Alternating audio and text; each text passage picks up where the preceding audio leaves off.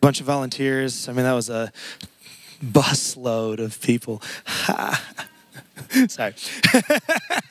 no, uh, they went to NYC just yesterday, and they are doing all their stuff that they have going on there. So we're going to do a quick prayer over the uh, youth group and the leaders, and then we're going to have Miss Gloria come up and read a passage for us. So would you bow with me, Father God? We thank you for your provisions that you are gracious and compassionate. We just ask that as the teens and the volunteers are engaging in the mission in New York City, Lord, that you would just bless them, put a hedge of protection over them, guide guide them and lead them, transform hearts like they've never seen before, Lord, and just continue to guide the leaders as they watch over all of these teens that are there.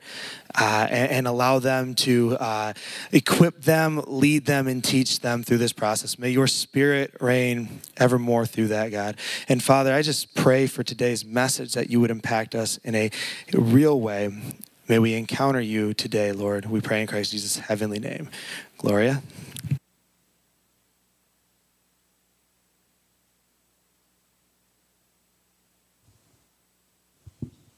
morning, Family Bible Church. It is wonderful to be with you this morning. My name is Gloria Wheeler, and Jesus has been a part of my life since being a small child. But I was lucky when I was a teenager to be able to go to youth summer camp at Lake Louise and commit my life to Jesus. But I am blessed and so grateful to be able to deepen that relationship with all of you at Family Bible Church. Our scripture reading this morning is from Corinthians chapter 3, verses 1 through 14. And Paul has given us great instructions on how to be a good person and a good Christian. Since then you have been raised with Christ, set your hearts on things above, where Christ is seated at the right hand of God. Set your minds on things above, not on earthly things. For you died, and your life is now hidden with Christ in God. When Christ, who is your life, appears, then you will also appear with him in glory. Put to death, therefore, whatever belongs to your earthly nature sexual immorality, impurity, lust, evil desires and greed, which is idolatry. Because of these, the wrath of God is coming. You used to walk in these ways in the life you once lived, but now you must also rid yourselves of all such things as these rage, anger, malice, slander, and filthy language from your lips. Do not lie to each other, since you have taken off your old self with its practices and have put on the new self, which is being renewed in the knowledge of the image of its creator. Here there is no Gentile or Jew, circumcised or uncircumcised, barbarian, Scythian, slave or free, but Christ is all and is in all. Therefore, as God's chosen people, holy and dearly loved, clothe yourselves with compassion, kindness, humility, gentleness, and patience. Bear with each other and forgive one another if any of you has a grievance against someone. Forgive as the Lord forgave you. And over all these virtues, put on love which binds them all together in perfect unity. May God bless the reading of his word.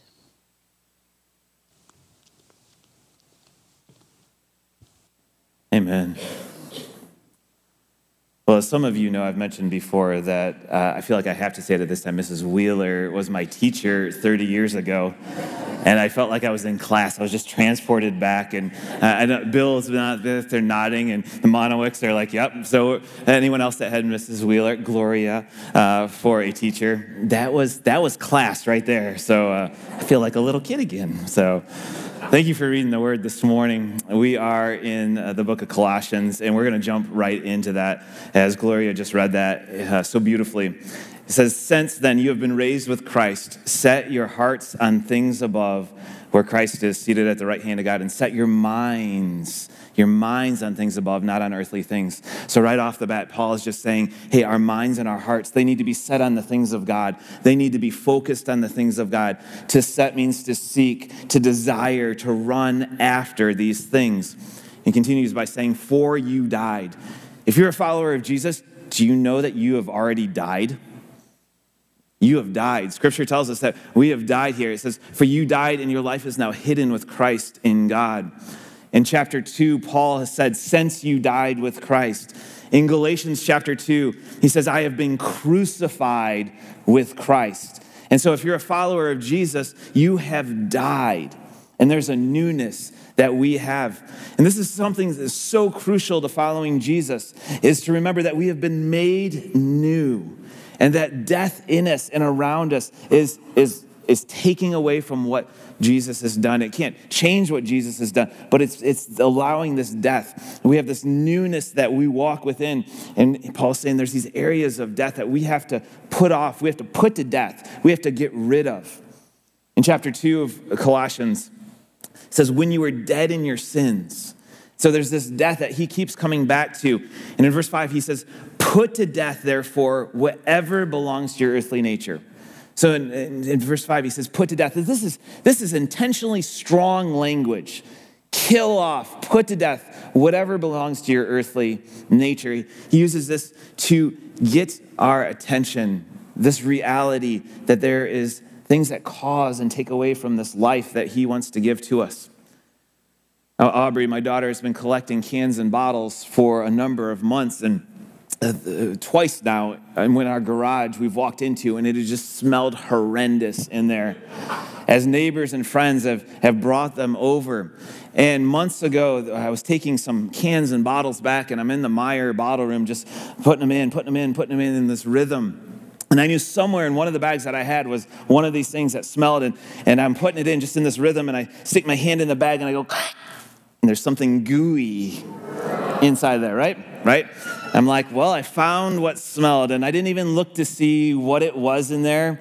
I, I knew it was enough death there that caused this just stank. And you know, if you have a house and a dead animal in it somewhere, you can paint that house, you can put new drywall in, you can put new carpet in, you can do whatever it is, but until that death is gone, your house is gonna stink.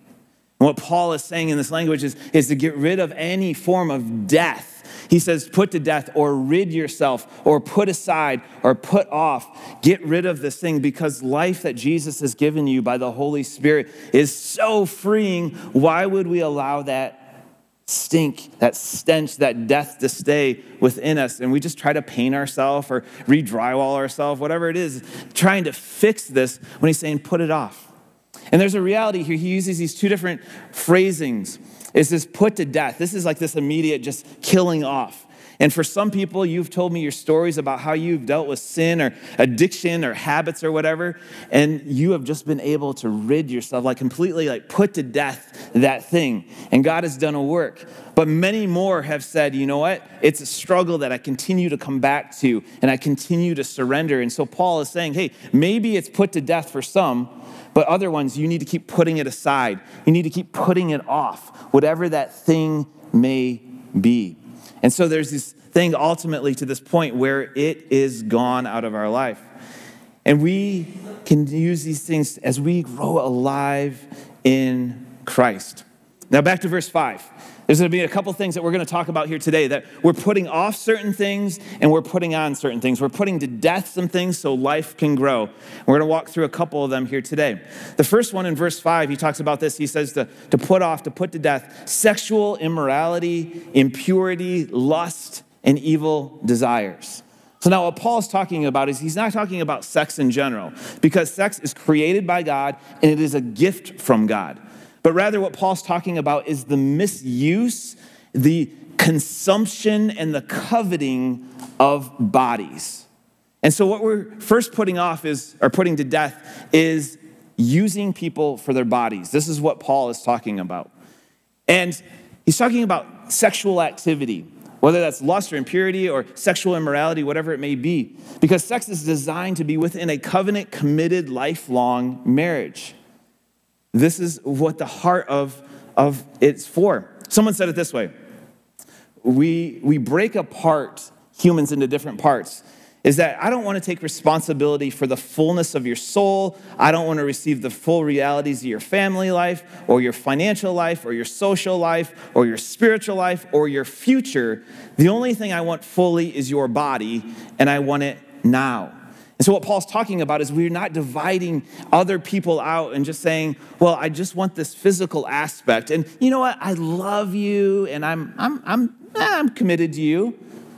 But what he's saying is like, this is what sexual sin is, is this lack of the wholeness of who the person is.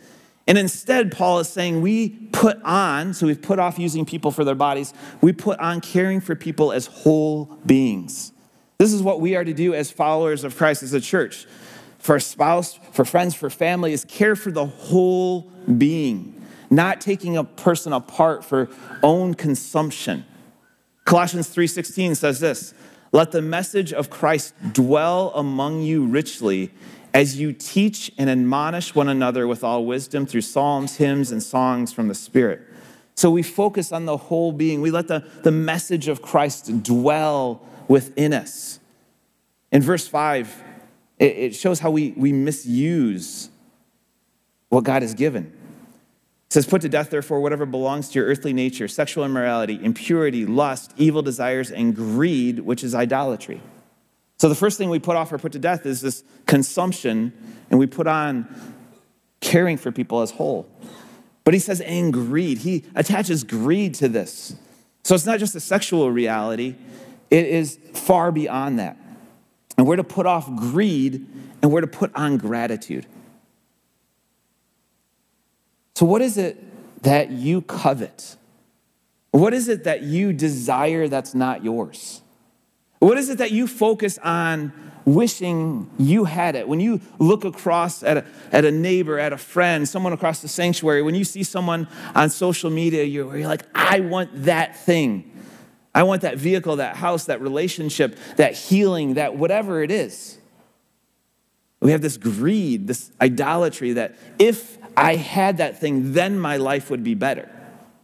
That's what we're saying, but not really saying it out loud.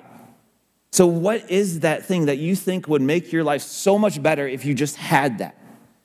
But Paul is saying we, we put off greed and we put on gratitude. What is it that's in your life right now that you can be thankful for? What is that thing or things or people or realities? What is it?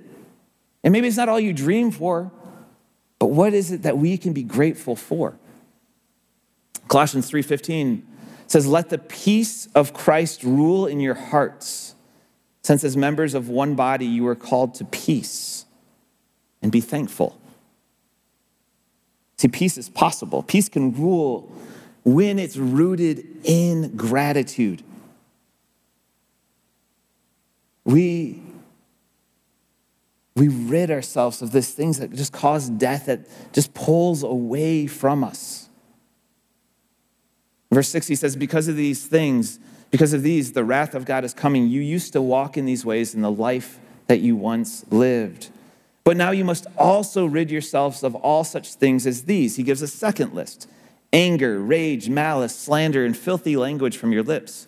Do not lie to each other so we're putting off, we're putting to death attacking people and lying.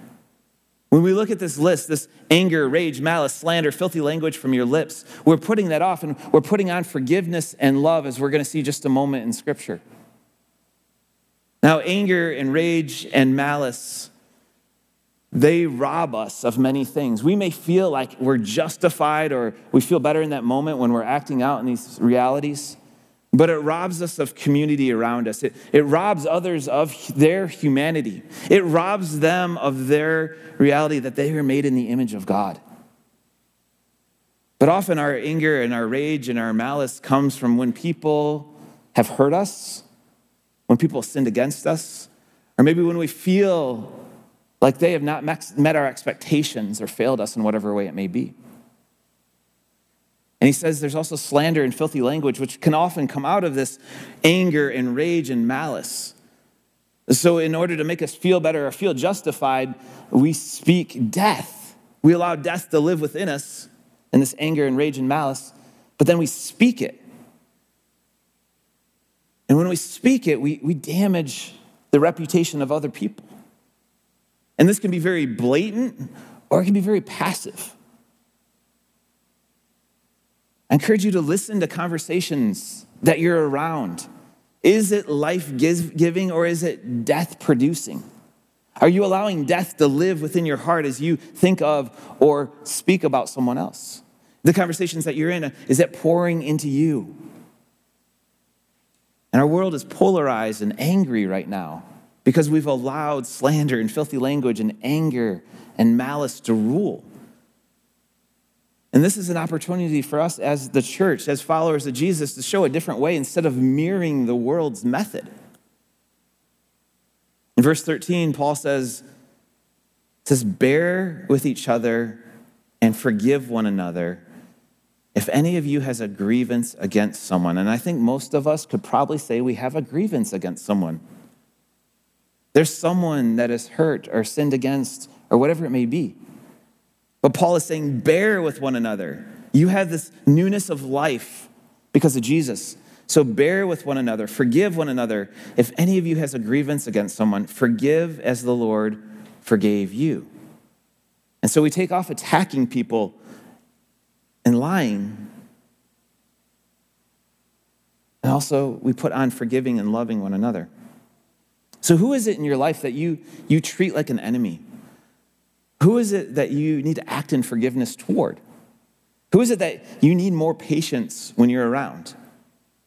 Who is it that you need to cultivate more of a compassionate heart, along with more kindness and humility and meekness? And I have to pause here as I, say this each time whenever forgiveness comes up, because I know walls come up as soon as you say forgiveness. Because scripture tells us that we're to forgive uh, because we've been forgiven, right? Like there's no clause in there. It's, it's saying like we, we, we have to forgive in order to be forgiven by God. But here's the thing is that the reality is, is you've been hurt by people, people have sinned against you, and by forgiving them, it does not mean that you're saying it's okay what has been done. It's not some permission or some get out of jail type of reality. There's still hurt, there's still sin. When you forgive, forgiveness is really about you and your heart. Uh, in our household, we, we work on uh, what we say is not just, I'm sorry. I'm sorry. It's, will you forgive me? I'm sorry for whatever it is, and will you forgive me? And one of the things that we, we work hard on too is, is not allowing the phrase when someone says, I'm sorry or will you forgive me, of saying, it's okay. Right? That's just like the quick release. It's okay. But it's not, right? If you're asking for forgiveness or you're apologizing or someone's doing that for you, it's not okay because there's hurt. So forgiveness is this heart thing, this reality within you that you're, you're, you're releasing that anger, that malice, that rage, that desire for slander and filthy language. You're, you're forgiving, saying, what happened is not okay, but, but I'm going to forgive because I've been forgiven for my wrongdoings. And something that I need to say too is that boundaries are okay. Boundaries are okay. There are people that are just not healthy for you to have in your life. You still love them as Jesus loves them, but boundaries are okay. Okay, I'm stepping back off of that. We can talk more about that another time. I always feel like I got to throw that in there because I know that wall goes up. Verse 9 it says, Since you have taken off your old self with its practices and have put on the new self, which is being renewed in the knowledge of the image of its creator. I want to encourage you. We can hear a message like this and we can have shame and guilt just come upon us and be like, ah, I feel terrible now. Scripture is telling us that we're, we're putting on the new self, we're getting rid of the old, and we're being renewed in the knowledge in the image of its creator. Renewing is a process, it is a, an ongoing process. said that maybe you got to put it aside now, and then later on today, something's going to come up, and you're like, I'm going to put it aside again. I'm going to put it off again. I'm going to put it off again. We're renewed, and it is a process. Paul continues by saying, Here there is no Jew or Gentile or Jew, circumcised or uncircumcised, barbarian, Scythian, slave or free, but Christ is all and in all. Later on in Galatians, he says too, he says, There's neither Jew nor Gentile, slave nor free. It's neither male nor female, for you are all one in Christ Jesus. The way we identify is Jesus.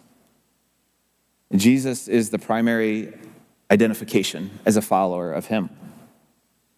In Paul's world, the world was divided out racially, religiously, educational, uh, with biology, with uh, social status. I mean, we're Jews, we're Greeks, we're circumcised, we're uncircumcised, we're free, we're American, we're Democrat, we're Republican, we're rich, we're smart, we're strong, we're pretty, we're witty, we're cool. I mean, if any of these things come before our identification with Jesus, it causes division. And we have witnessed this again and again and again. This can't be the case in the church. So, another thing we put off or we put to death is division and we put on unity,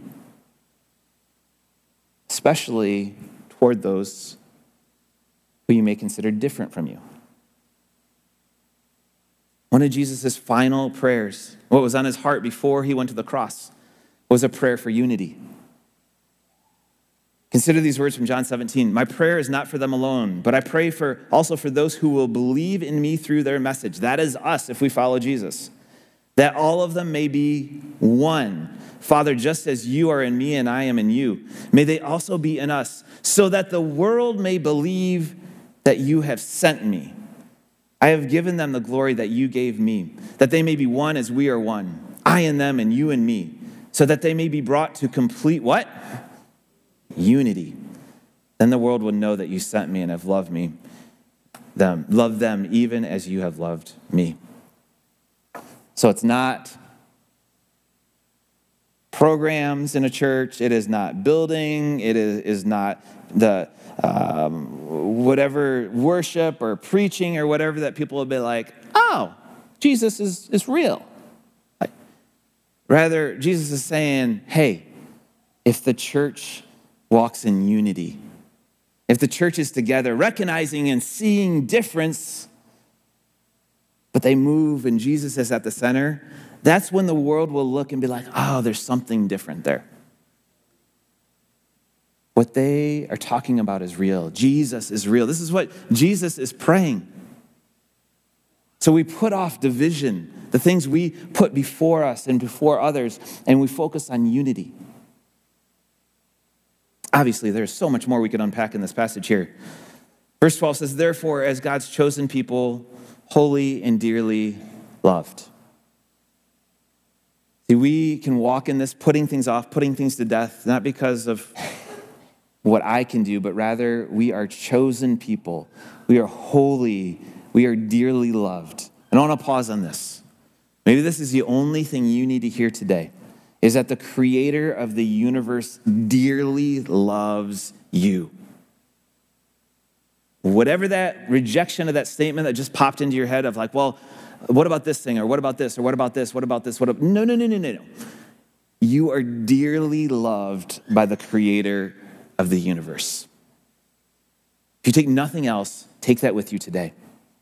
And it's because we're chosen, holy, being set apart, and dearly loved, then we can clothe ourselves with these things, which is a spirit empowerment reality compassion, kindness, humility, gentleness, and patience. It's because of what Jesus did and putting on Jesus that these things flow out of us. Will you throw the picture of the, um, the polar bear up, please? This is a polar bear. I'm going to ask you not to think about this polar bear. Here, just to help you out, could we take the polar bear off the screen, please? Okay? Please don't think of a polar bear.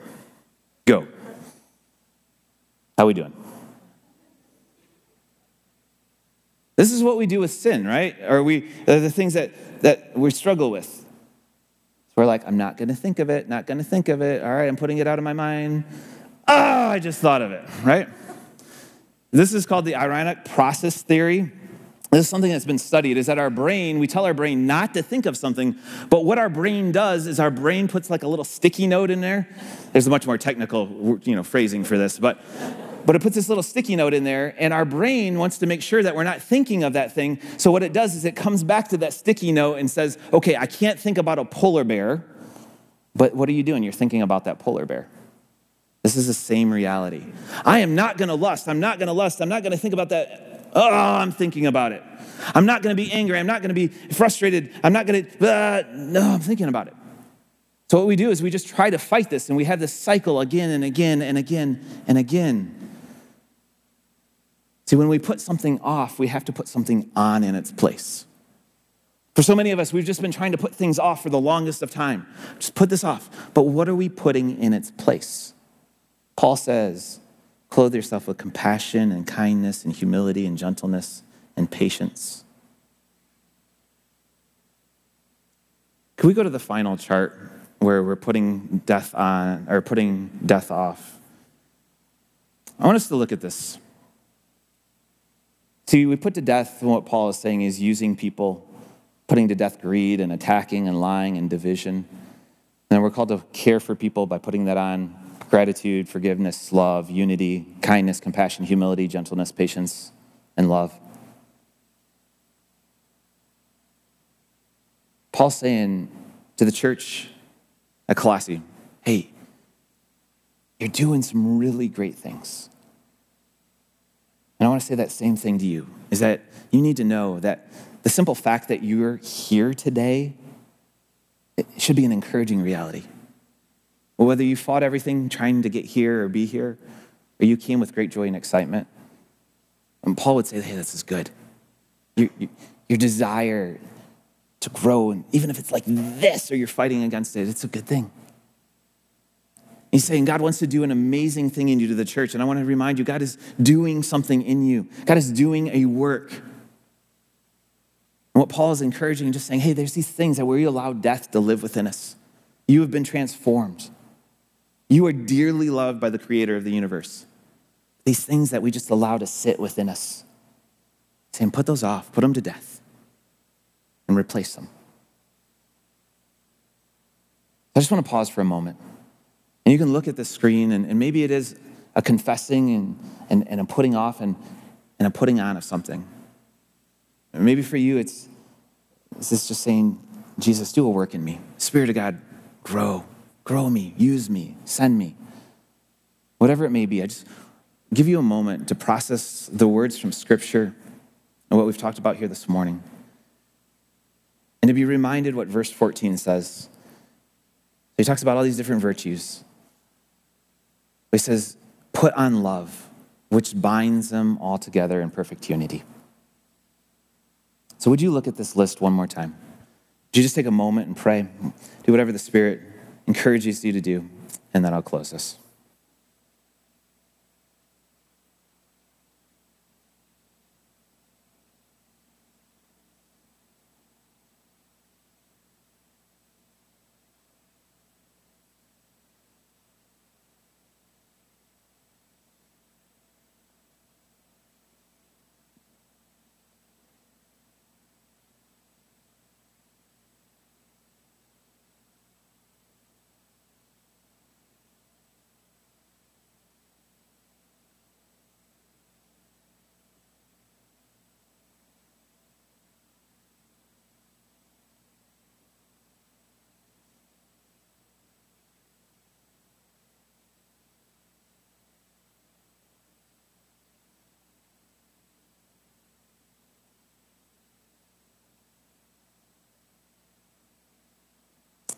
Heavenly Father, Lord Jesus, Spirit of God, we thank you for the gift of life. We thank you for your word.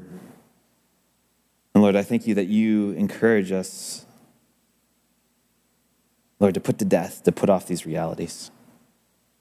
And Father, may we not settle, but God, may we surrender to you. May we trust you. Lord, those areas of just death and decay, Thank you that you desire to take those. And God, you're patient with us. God, thank you that you continue to welcome us. You continue to restore. You continue to forgive. God, may we be a people that put these things on. May we be a people who walk the fruit of the Spirit and ultimately in love. And Jesus, I thank you for each person that has taken the time to gather to worship you, Lord, to grow. God, may just be an encouragement to keep at it, or that you love them. And so, Lord, thank you that you send us from this place.